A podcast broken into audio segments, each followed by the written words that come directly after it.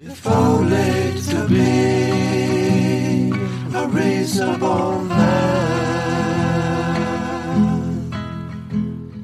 Hey, what's going on? Welcome to the Raptors Reasonablest podcast. I'm your host, Blake Murphy.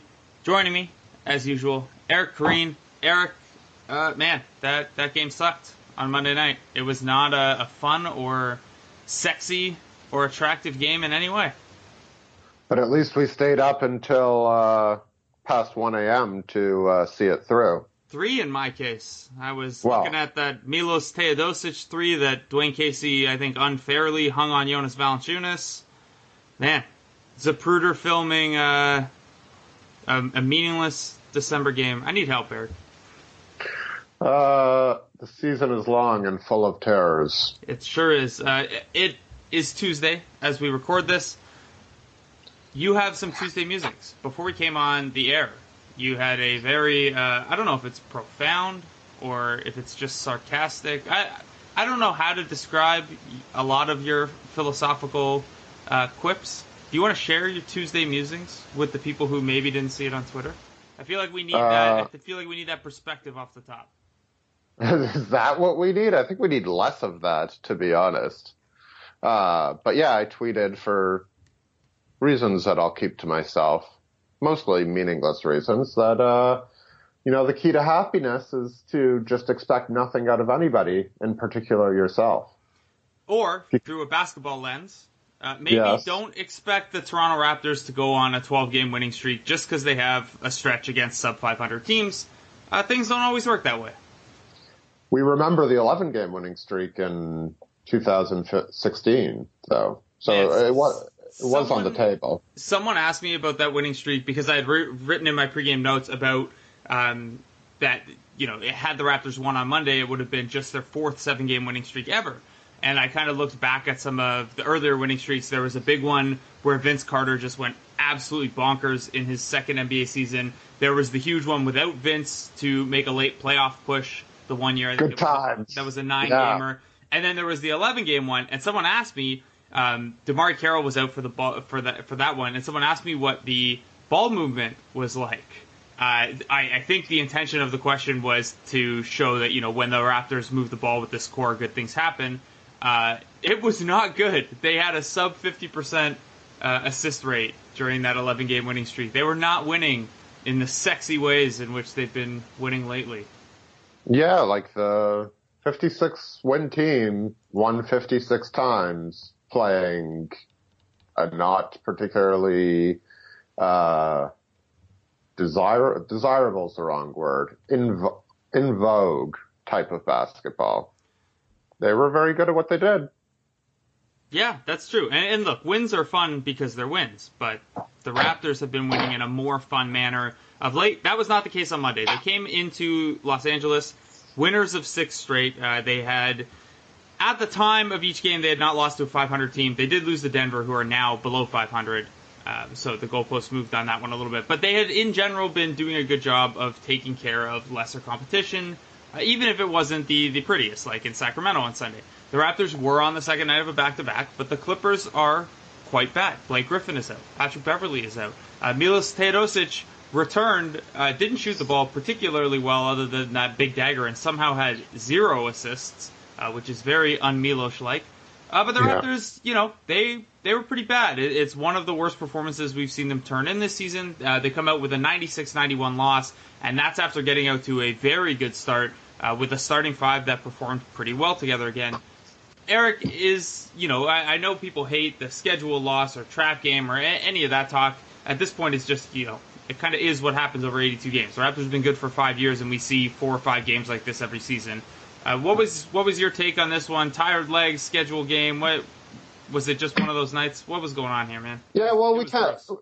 It was an ugly game, but we can't know exactly what caused it, and I think, you know, that's something you can only deduce after uh, 82 games, and where where you start to see the trends and patterns with the team. Like earlier in the year, they they had those two losses, the one against Denver and the one against Washington, where you had those cliche excuses, right? Like you had the the well, we're playing at altitude now. We don't know how to play basketball. uh, loss in Denver. And then you had, well, we're home after a six game trip. It's always the toughest game. The, the first to- the first home the game top- after a trip Yeah. is really the really Yeah. the hardest. Sure. I don't. I'd love to see this. I, I mean, I don't know, but I'd love to see the stats on that. I'm not looking that up. That sounds like a complete fallacy. Um, like a team's record average winning percentage at home uh, compared to how they comp- they are at home after, let's say, a four game road trip. I would say they're probably pretty similar. That that would be my guess. Yeah, I can't imagine it's a, a significant difference unless there's, you know, I guess there's potential fatigue factor. Like the Raptors, the Washington one, they had played six games in a pretty tight stretch. Or I guess no, it was pretty, No, it wasn't. It was like Yeah. 14 days or whatever.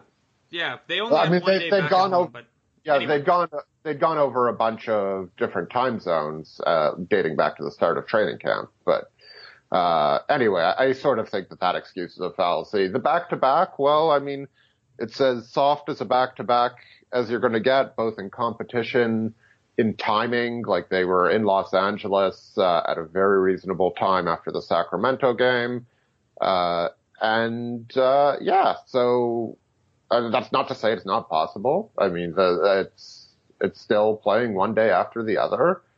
The Raptors miss shots, and there there are more things to get into than that. But you know, Serge Ibaka, not to pick on him because I thought he might have been the best Raptor last night, but he missed two wide open 17 footers that would have tied the game in the last two minutes, and those were shots he was hitting earlier. So yeah, maybe his legs are tired, or and Kyle Lowry goes, what did he go? 0 for 8 from three point range? Was it only worse? the third time in his career.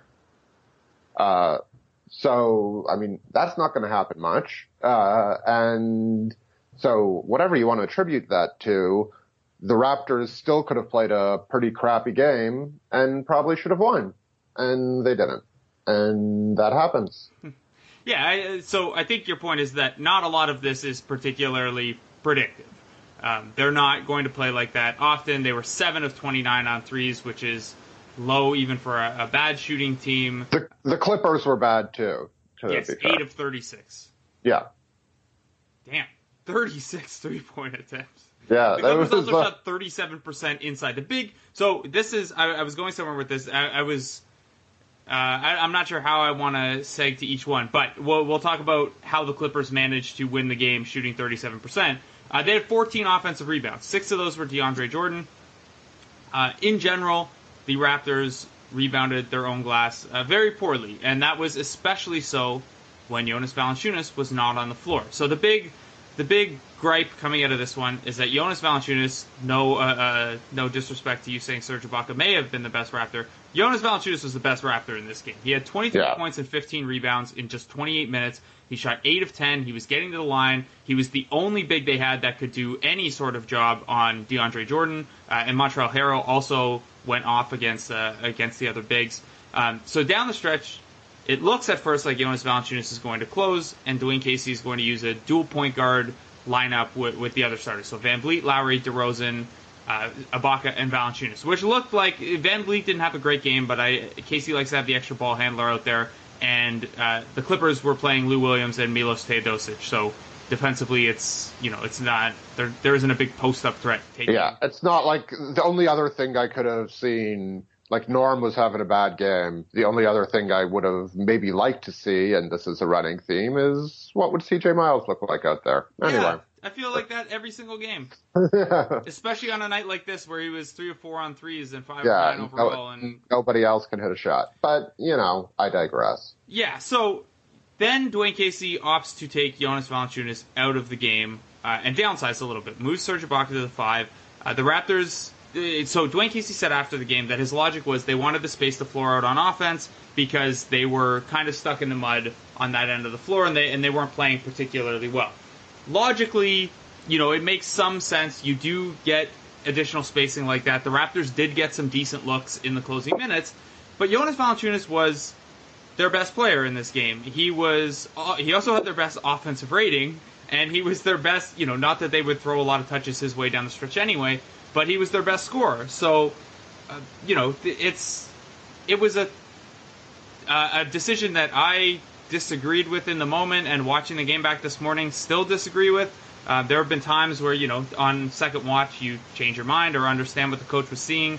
I didn't see it in this case. I thought Valanciunas had played too well, and the Raptors had had too much difficulty on their own glass uh, to risk downsizing. Ibaka is not a particularly good rebounder for a power forward, let alone a center against DeAndre Yeah. Jordan. Uh, Eric, did you have a, a big issue with this one? Do you understand what Casey was trying to do here, or are you with me that this was, you know, a, a well coached game for 44 minutes and then not a particularly well coached game in the in the final four? I, I largely agree with you, uh, and I guess my problem with the the spacing thing is if you want to space the floor, put on C.J. Miles. Yeah. Like I, I know he, I know he's not the defender that OG and Anunoby is, but it's not like but, but Non-Miles shooters shot four of 25 on threes in this game. if that's your goal, then giving up. So who is who can you stick C.J. Miles on? Uh, Ta- Teodosic. Uh, Anyone. who, who, who who on the Clippers are you worried about? CJ Miles is a passable defender, and they like the Clippers. I Lou think- Williams is the only guy you're worried about. yeah, and so you put Kyle on him, and yeah, there aren't great switch options because you're surrounded by Demar and Miles, but you find a way to survive because they're the Clippers. And I guess above all else, this is the reason why I think that Valanciunas should have been on the floor because I think sometimes we get married to the idea uh, that Valanciunas should or should not be playing, and I'm as guilty of this as anybody, uh, based on who he is guarding. But it has much to do with like the guys who have the ball and screen and roll. Yeah. And frankly, I don't give a crap if like Teodosic hit a three late in the game. I don't care. Like I don't. First of all, it was reason. It wasn't wow contested, but it was reasonably contested. It wasn't like a wide open shot. And I'm not convinced that shot ever was above the rim. Like I think it might have gone through the rim and into the net. Uh, like these aren't these aren't like creators in the paint that you know you're going to have Valanciunas back backtracking six feet six feet, and all of a sudden that somebody has a wide open 14 foot jump shot that you cannot give that shot to. Yeah, and, Uh, and the three the three that Dwayne Casey cited after the fact, which I think was after Valanciunas came back in for a little bit, uh, was really watching it back. I don't think it was Valanciunas' fault at all. Like it was a Milos Teodosic action with Lou Williams and DeAndre Jordan also engaging in an action. Valanciunas showed onto Teodosic to cut off the driving lane, and then Kyle Lowry looked like he was stunting back towards Teodosic, so uh, Valanciunas went back to the rolling DeAndre Jordan. Had Valanciunas not done that, DeAndre Jordan would have had an easy lob or a layup. Uh, on top of which, it proved to be the right call because Teodosic then passed to DeAndre Jordan. Jordan just made a good pass back out, and Lowry was kind of caught in no man's land. So to hang that, you know, if you're gonna make a decision, that's one thing, and and you know, in hindsight, it didn't work out, and, maybe it, it was obvious it was the wrong decision in the moment. But I didn't like, and Dwayne Casey is normally really good for not doing this kind of thing. I didn't like that after the game, you know, he pointed to that play as a reason that they couldn't have Valanciunas on the floor. And I know he didn't have the benefit of watching tape back after, uh, but that was it's kind of seemed like an un-Casey like thing to to to point to that as a reason Valanciunas wasn't out there. Yeah, the noise that you might have heard was me going back and watching the play. I hadn't seen it a second time. Um, and it indeed was Lowry's fault if you're going to pin it on anybody. Uh, I you mean- don't need to. Sometimes you don't, you don't, you don't, yeah, you don't level. need to, but that like JV's flaws have been at the center of many a defensive breakdowns, but here, like he, he, you know, showed enough and he got back to DeAndre Jordan close enough. And it doesn't matter if DeAndre Jordan takes a shot from the free throw line because that's a great result. Um, and it's just Lowry was caught in no man's land a bit. And there are, pl- as I'm saying, there are plenty of examples from plenty of games where Jonas Valanciunas should not be, where, where he hurts your defensive, your defense actively. And, uh, this wasn't one of them. And I, I think Ibaka got unsurprisingly, uh, outmuscled by DeAndre Jordan a few times. And that's something that in some cases you're going to have to live with. Uh, but maybe not in this particular case.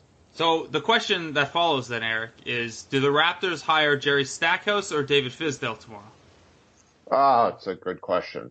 Um, I kid, of course. co- co- associate head coaches. Yeah, there you go. Um, yeah, so Guys, Raptors are playing really well. um, like, uh, yeah, I, I don't think many people that listen to us on this podcast are pro- are going to be the fire Casey after one game, uh, Yeah. despite two good months to start the season types. If you are, uh, you know, take a deep breath. They've done a gonna be- pretty good job in general this year, especially with the new offensive stuff and getting a ton out of out of the young guys. Uh, if there was a takeaway, uh, another takeaway, or uh, sorry, I said earlier that a lot of your description was basically that this game is not particularly predictive given the way it was played. If there was one thing that may be a lasting concern, it's that the all bench unit once again struggled. They're Yeah. now, I think, a minus in, in this particular iteration. They're a minus twelve net rating on the season. Uh, Fred VanVleet for all his effort defensively and all the smart things he does at both ends of the floor, uh, cannot really run an offense on his own right now. Teams are selling out to stop CJ Miles, and on nights like Monday when Jakob Poeltl and Pascal Siakam uh, don't have it necess- really, uh, both of them picked up uh, really quick fouls. They each had three early in the first half, and then Poeltl wound up with five in just 13 minutes. And when some of them, some of them were even actual fouls. I thought they were all actual fouls. I thought Pertl had a, you know, probably his worst game Yeah. of the season. He was not good. Uh, so yeah, when, when these things are happening, and, and Norman Powell's in a in a multi-game slump right now too, you know, there's not really any offensive firepower there. They didn't, you know, they brought the defensive energy they normally did, but they were outscored by I think two points in only three minutes as a group, and Casey went away from them quickly twice. Eric, is it time to in this scenario, the second night of a back-to-back against a bad team? I'm fine with not staggering DeRozan Yeah. and Lowry aggressively. Like they both played 70 to 71 minutes across the back-to-back, which is enough. Uh, and you don't really need to change things. If you can't beat the Clippers playing the way you play, then you know it's probably not your night. In general, though, do you think it's time to start shifting away from these five-man bench groups? Get a little more DeRozan in bench. Get a little more Lowry in bench. Uh, maybe even some Valanciunas in bench. Uh, is, is it time to, to at least until Delon Wright comes back to, to rest the five-man bench group? I don't think so.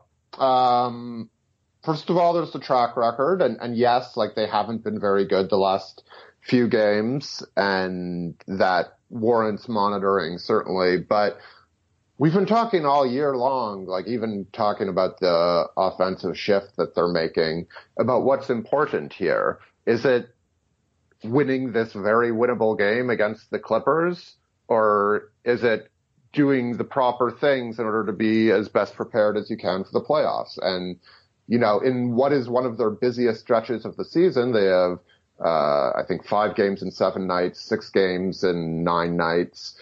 Um, you don't want to overtax Lowry and DeRozan right now. It's just not like it does not the potential result, what you're getting from it, an extra win. I'm not trying to discount wins here, uh, but it is not worth the extra strain you're putting on your stars. Uh, could you lean more on Jonas Valanciunas? Sure, but I'm not sure that's going to help. Like, I, I think the, you know, what we were all looking for in the fourth quarter was DeMar DeRozan to come back in, uh, because Kyle Lowry and DeMar DeRozan sort of flipped spots in their usual substitution patterns at, at, at the end of the, I think it was at the end of the second half, maybe first half, one of the halves. Um, regardless, I, I don't think they've been bad enough for long enough to, to really, you know, get too worked up about. You want to keep Lowry's minutes and, you know, the low 30s to mid 30s. You want DeRozan's minutes in the mid 30s at highest. And Delon Wright will be back. And then we'll see where that is. And I just, you know, these are the sacrifices you make. Sometimes you lose a stupid game against the Clippers. Like, like uh, sometimes dumb things happen. It was a dumb game. They didn't deserve to win. They didn't play well. And yes, those lineups were a big, re- were a significant reason why. But, you know, it, it's, it's like the old baseball adage, uh, talking about bullpen management is you lose today's game to win tomorrow's. And I'm, there, it's obviously a different sport, not It's Not- a different sport. basketball and baseball are different sports, Damn. Blake. Uh, so it's not, you know, a completely fair, uh, analogy, but some of the logic holds over, I think. Uh, you know, the Raptors should be confident with where they are and where they're going to go. uh, at least to a minimal level. And they don't have to sell out for every win. And I don't think it would be responsible if they were selling out for every win. My two counters to that would be one, uh, I have to scrap my Masai should trade for Marcell Ozuna uh, post now that uh, baseball and basketball aren't the same thing. Yeah, that's tough. The, that's the tough. second would be that I don't, you know, if you're talking about being ready for the playoffs, you can definitely make the case that the all bench units help limit Lowry and DeRozan's minutes, which has absolutely been the case so far. Um, you can also stagger them a little bit while keeping their minutes fairly low. You could just do it a little differently. Um, but in any case, if you're talking about preparing for the playoffs, you know, I, I could actually see that being an argument against using yeah, all yeah, yeah. bench units uh, because you're not going to use them in the playoffs. And if you are, I'm going to have a meltdown if there are minutes where one of Lowry and DeRozan aren't on the floor in a playoff game. So, um, you know, obviously this early, you can figure lots of things out. You can work your way through it. Uh, you know, I, I think it's important to see over a longer sample which of these young players is going to hold up to increased scouting and, attention from other teams. Uh, there are definitely reasons for it, and I'm not entirely against uh, using the all bench unit moving forward, especially when Wright's back. Uh, I do think it'll hit a point in the season though where the value of that will shift toward. Uh, it will be outweighed by the value in seeing which Lowry and bench unit works best, or which DeRozan and bench unit works Yeah. best, and which four guys they're going to want to play in the playoffs. Because right now, the the data that we have to go off of, other than knowing that Lowry and any four guys, uh, including the two of us, will have a positive net rating, um, you know, there's not a there's not a ton of info there. So obviously, that's I- a longer term late season Yeah. consideration, but I don't think the like like I'm saying like we're we're kind of disagreeing here, but I don't think our two points of view are mutually exclusive. Right. Like yeah, yes, you need to get as many reps as possible with as many different lineups, so you know who you can lean on and who you cannot lean on, and, and which units make sense and which don't. But first of all, you know it's not like Lowry and DeRozan aren't playing with four bench guys; they're just doing it for a bit less often. Uh, and so maybe you want to mix up who those guys are a bit more. I mean, I'm not, I haven't delved through all the numbers there to see which unexplored lineups, uh, need to be further explored other than CJ Miles with everybody. But, um, like, I, I think there's time for this. And, you know, in a busy stretch, it's far more important to preserve, uh, your your key players' energy and legs and all that stuff, and know that there is time to experiment uh, as the season goes on. But Eric, the Celtics and Cavaliers have had long winning streaks, and the Celtics lost on Monday, and the Raptors could have made up a game. Come on. They could have, they could have. Opportunity lost. Yeah. Uh, okay, so there's not again. So there aren't a ton of prescriptive things from this game. Just one of those games. Uh, the one thing I do want to ask you about is you have seen both of us play now for relatively the same number of minutes. Who shoots less, me or Lorenzo Brown? um, man, it's close. uh, take some shots though. I, I'm not. What's really funny is that he has this enormous usage rate in the G League because they need every bucket he can get down there. Yes. Um, that's a good question. Yeah. Anyway, I- it wasn't a serious question. No, I know, but now I'm actually interested in it. um, you probably shoot more for your collective teams than he shoots for the Raptors. It's close though. Yeah. We'll see in the media game. That's never actually going to happen. Shout out to uh, all the people who will not make it happen. Yeah. Uh, so one positive to take away from this one, maybe, uh, depending on how positive you want to be about a game like that, uh, the starters were good as a five-man unit once again. They've now played 194 minutes on the season. They have a ludicrous 118.3 offensive rating and a not very good 105.1 defensive rating. Uh, that is a plus 13.2 net rating for a lineup that's played 200 minutes. Uh, that's quite good. I don't have, I forgot to bring it up in front of me, but I believe among uh, five man units considered to be high usage units on the season, they're, uh, that's a top 10 group um, for lineups that are used like, like pretty regularly, close to the 200 minute mark. Uh, that is, that's good. They were a minus 11.3 with Norman Powell in the starting lineup. Um, obviously, Anunoby has had a better season than Powell so far. Uh, and Powell is kind of going through it with the bench unit right now too. Uh, but the starters, as currently constructed, have been pretty good. Obviously, you'd like to see the defense uh, get a little better. The offensive rebounding rate is probably unsustainable at 27%. Uh, but at the same time, opponents are shooting an unsustainable three point percentage in third quarters against the Raptors starters too. So, um, you know, are you are you at a point now where you are pretty comfortable with this being the starting five going forward? I know it's something we've bandied about a lot, who should be in that spot and whether they should change it. Um, are you more confident now in that group after seeing it uh, against some bad teams? I mean, that's the thing with this whole run of play. Like, it is all bad teams that they're doing this against, and that's the nature of the regular season and playing in the Eastern Conference. And so I'm playing in both conferences, I guess. There's like a lot of bad teams around, and sometimes you play a bunch of them in a row. Uh, when you say they're scoring 118 points per 100 and allowing 105 uh, per 100, I know which number I have more faith in remaining stable. Um, uh, if you know they can, if they can defend slightly below average, then that's great.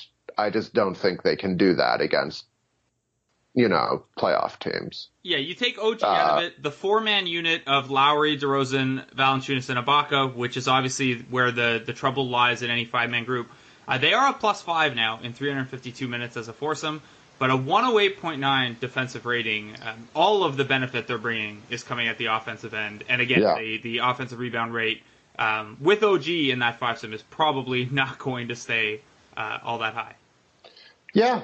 Um, so I mean, I wouldn't go swi- switching it now. Uh, it's fine, but uh, again, the regular season should be for experimenting to a certain degree, and I think there are other looks that they might might want to try, and they might want to get Valanciunas used to coming off the bench once or twice or five times even, just to know how he might fit in in in such a series. Now you can do that now, you could do it later.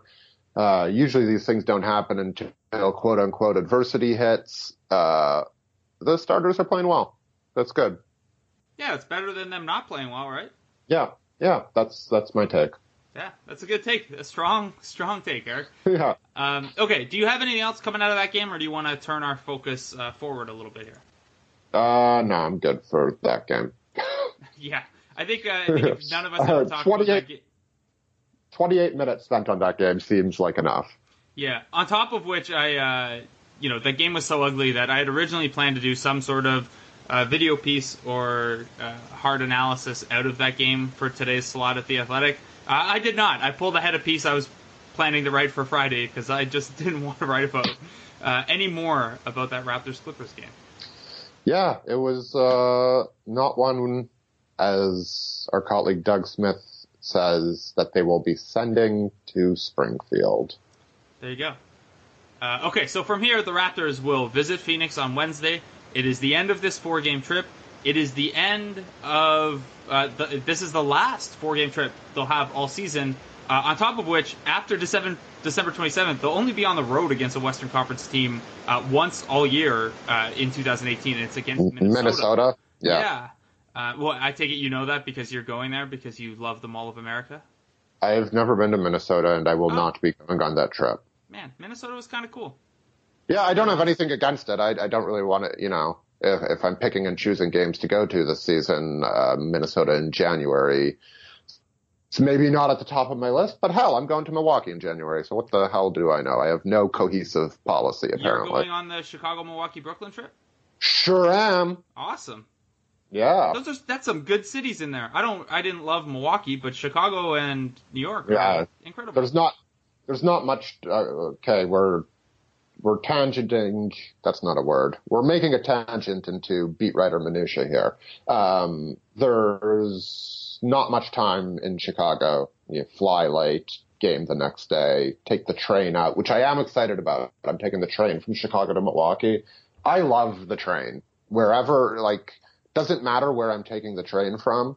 Um, you know, whether it's scenic or not. I love being on trains. Cool. It's the best. It's the best mode of transportation. I'm glad you get to do that then. Uh, I've heard it's not very pretty, but that's okay. It's all right, It's not pretty going from Uh, Chicago to Milwaukee. I, I yeah. can't believe it. uh, especially in the dead of winter, apparently. Yeah. Uh, and then yeah, two off nights in uh, in New York. Uh, On a weekend, no less. I, I have some vague plans for that, which uh, can't divulge. Uh, up with our but boy Yami Freeze? oh, that's something that I, I plan on doing and could divulge. Uh, that hasn't been, you know, n- we haven't connected yet on that, but I'd say that's a high likelihood. I'll shout out to Anyway. James Herbert. Yeah, good. It'll be a good trip.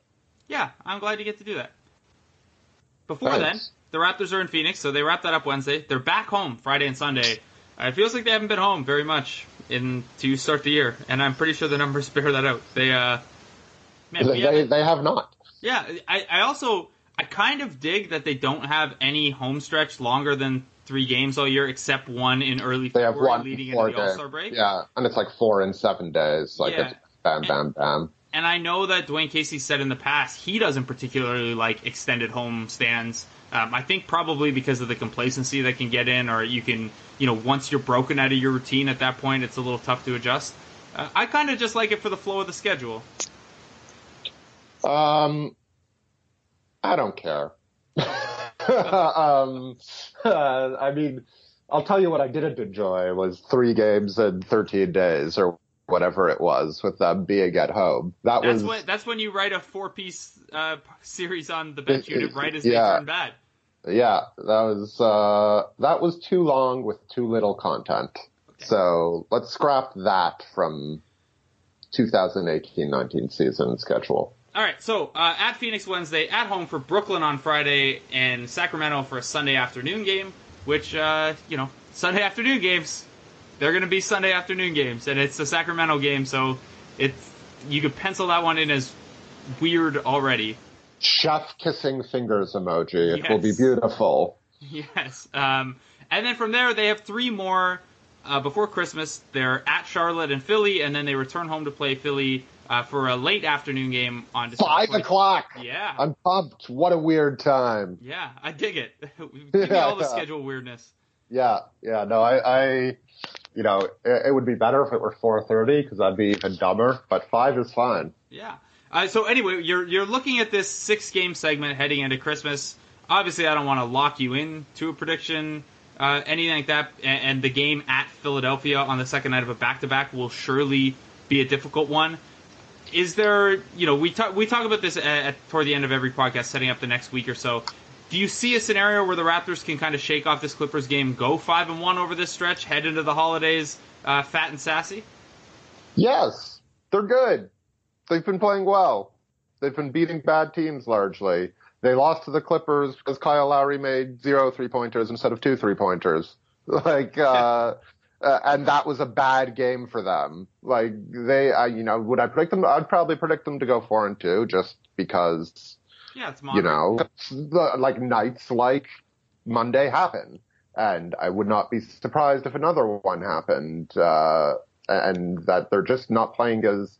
I mean, even if the process is right, the the result won't come for them. Uh, but I, I'm not in any way. The Clippers loss does nothing to concern me about the way they're playing. Uh, the bench, as you mentioned, is the one thing, and I think there are enough reasons to keep ro- rolling with them, uh, especially because you know we don't know what Delon Wright's timeline is, but he's doing some stuff. Yeah, if- for anyone who hasn't kept up, uh, Delon Wright is back to doing three on three activity per uh, the unreasonablest Ryan Wolstat on this road trip. Uh, Lucas Nogueira has progressed to shooting, although, yeah, actually, you know what? A couple games ago, it looked like maybe Nogueira's injury would be uh, would have him out of a spot when he came back. I don't know if that's the case, given Jakob Poeltl's been a little up and down uh, since everyone since that 18 point game that he had a little while back. And Delon Wright will obviously factor in somewhere. Uh, right now, it's probably Norman Powell who looks most likely to lose his minutes, but they also just invested heavily in him, and you can't really just send him to the bench. So uh, that'll expand. That's probably the thing to look forward to. If, if Wright can make it back before Christmas, that's that's awesome. That'd be really encouraging. Yeah, I think Adrian Wojnarowski had about a month at December, uh, November 22nd. Uh, he suffered the injury on the 15th, I believe. Yep.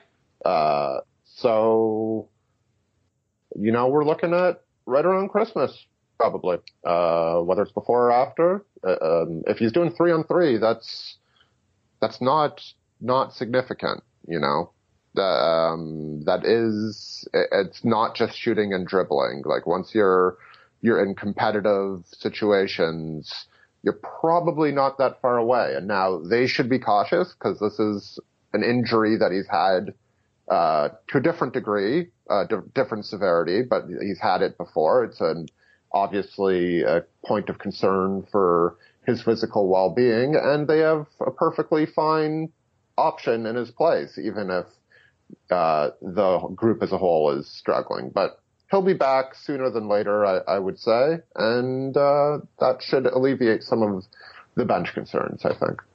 There you go, Eric. Do you have anything else you want to? Uh, I mean, we've already gone 35. Yeah. Is there anything else you want to talk about? Have you looked across the street uh, at your neighbor recently and seen them for the very first time? As No. if you're seeing them for the very first time? No, I have a park out my window. Okay. I don't have a I don't have a neighbor I can look in on. Okay. Why? That's a weird question. Uh, just, just a Riverdale reference, my, my man. Oh, I see what you're doing here. Yes.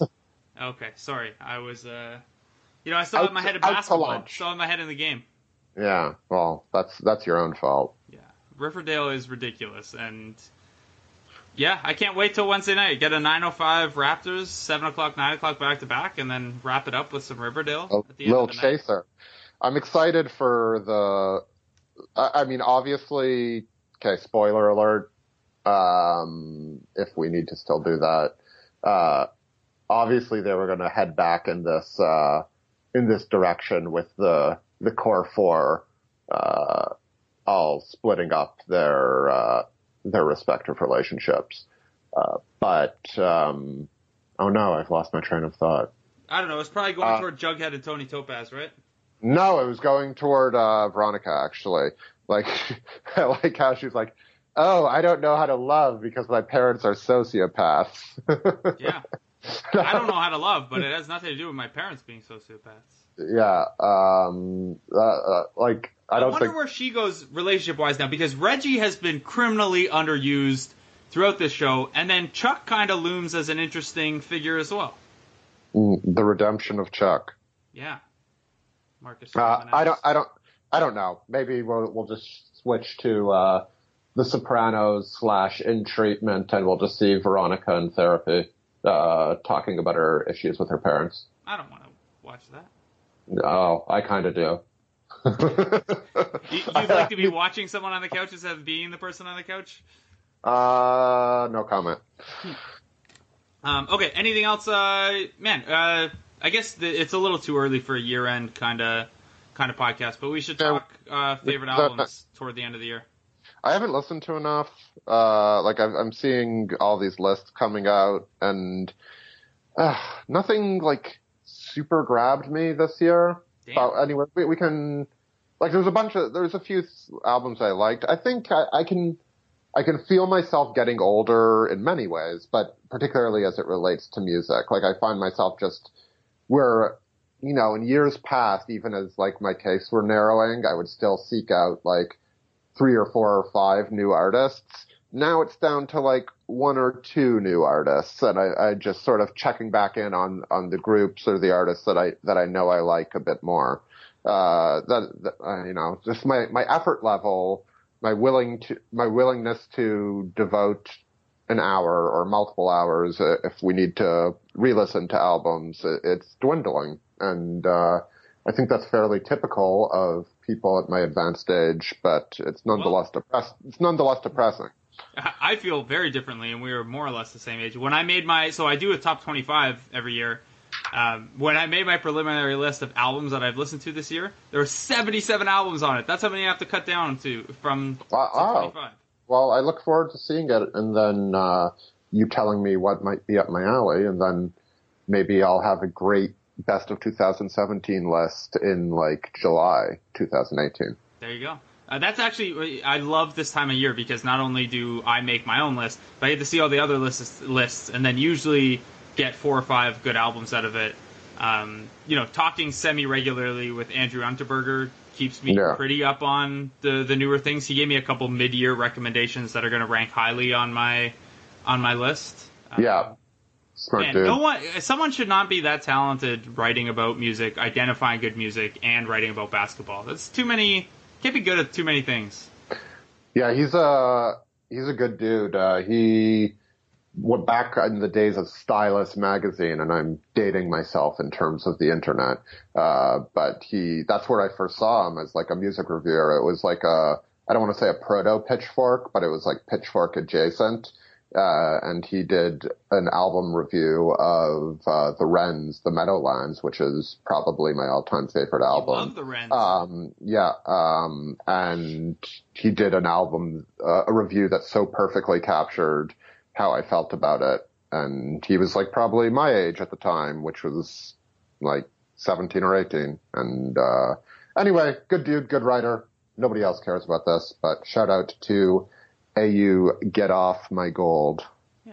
I don't know if people don't care about it. Like it's the end of a podcast, and we're it's the end of the year, and we're talking about music.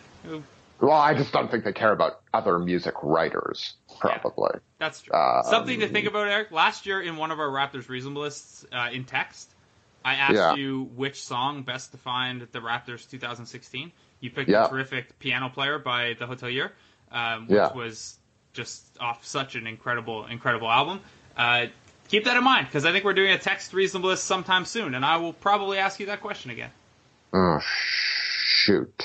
Shoot. yeah. Um, I'll have to go through my most listened songs and see if anything's applicable. Yeah. And if you're listening and you have a song that best fits uh, the 2017 Raptors and you want to nominate it, by all means, send it my way. I have one thing to close out with here that is not Raptors related, but it's all over my timeline, uh, and it's hilarious. Uh, I would like to share it with you, Eric.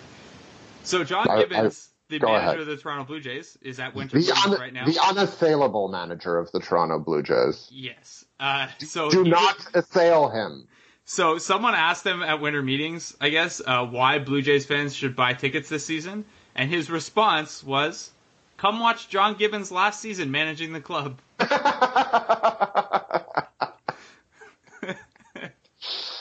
John oh Gibbs man, is a treasure who we do not appreciate enough. yeah. Also, Uh, the fact also that managing also- baseball doesn't mean that much. Yeah, and also he's a fine manager, and everybody who like picks him apart is wrong in most ways. Like I don't, I don't think he's like a pl- like you say. It doesn't matter that much. He doesn't screw up very like notably very often. He's fine, uh, and he's just hilarious. Yeah, he's yeah. That quote. Oh man. Oh boy. All right, Eric. Uh, I'll leave you with that. We're we're ending on a high note for a change. Hash- Uh, hashtag give me the best. yeah. All right, Eric. Have a have a wonderful couple days, man. I'll see you probably Thursday or Friday. Yeah, enjoy this. Well, probably not Thursday. I'm guessing they won't practice after Phoenix, but uh, enjoy this winter wonderland. All right, guys. Stay safe out there. Get your winter tires on. Uh, thanks for listening, and we'll talk to you next week. See ya.